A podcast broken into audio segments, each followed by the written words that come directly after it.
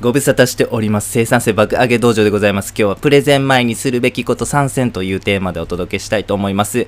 プレゼンは準備で決まります。ぜひルーティンを大切にしていただければなというふうに思っております。まず緊張のお話をさせていただきます。緊張ってちょっと僕たち悪いイメージを持ってますよね。緊張しない方がいいというふうに思っています。しかしですね、緊張は悪くありません。緊張はある方がいいんですね。特にプロのスポーツ選手とかはですね、緊張をうまくコントロールすることで普段の自分の力をよりえー、高く出していく、120%出していくみたいなことができるわけでございますね。じゃあ、緊張って何がダメなのかと申しますと、過緊張ですね。緊張しすぎを過緊張、すぎる緊張というふうに言いますが、この過緊張の状態ですね。これがダメなんです。こうなってしまうと僕たちは体が思うように動かせなくなってしまったりとか、頭が真っ白になってしまうわけでございます。ということで、過緊張をなんとか適正緊張、つまり僕たちのパフォーマンスが最大限に発揮できるようにコントロールするべきなんですね。はい、そのテクニックを今日はご紹介させていただきます。そしてそれをですね、有効に活用することでプレゼンに活かしてください。ということで、プレゼン前にするべきこと3選ですね。1つ目はストレッチでございます。ぜひ大きい筋肉ですね、伸ばすストレッチ。これ、えね、時間をとって結構入念にやっていただくと効果あるかなというふうに思います。ストレッチすることによって副交感神経が優位になります。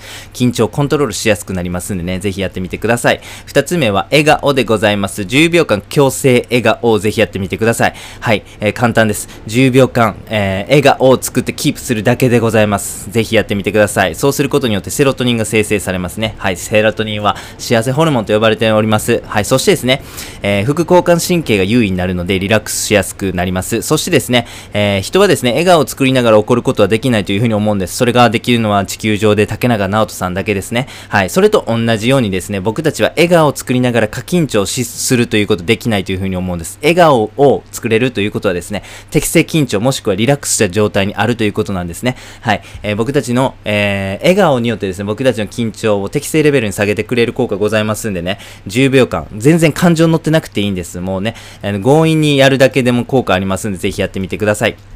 そして3つ目、準備ですね。もう100%の準備をやりきってくださいと。もうやることはやったと。もうこれ以上のクオリティはできひん。練習もやった。しっかり立ち稽古もやった。もうこれ以上のクオリティは出えへん。もう結果がどうであれ、俺の、今の俺のスキルではもうこれ以上のことはできひんというふうにまでね、あのやり尽くしてください、準備を。そうするとですね、あの、緊張することはなくなりますしね、あすごい楽しみになってくるというふうに思います。まさに人事を尽くして天命を待つでございますね。えーこの状態になればですね、緊張とは無縁でございますということで、えーぜひですね、プレゼン、えー抱えてらっしゃる方とか、よく日頃からプレゼンするけど緊張が取れないんだという方、ぜひやってみてください。では最後にやってみようのコーナーでございます。緊張しやすいほど準備がしないというね、傾向があるそうなんでね、ぜひ最後に3番目に紹介した、人事を尽くして天命を待つ、はい、100%準備をするということですね。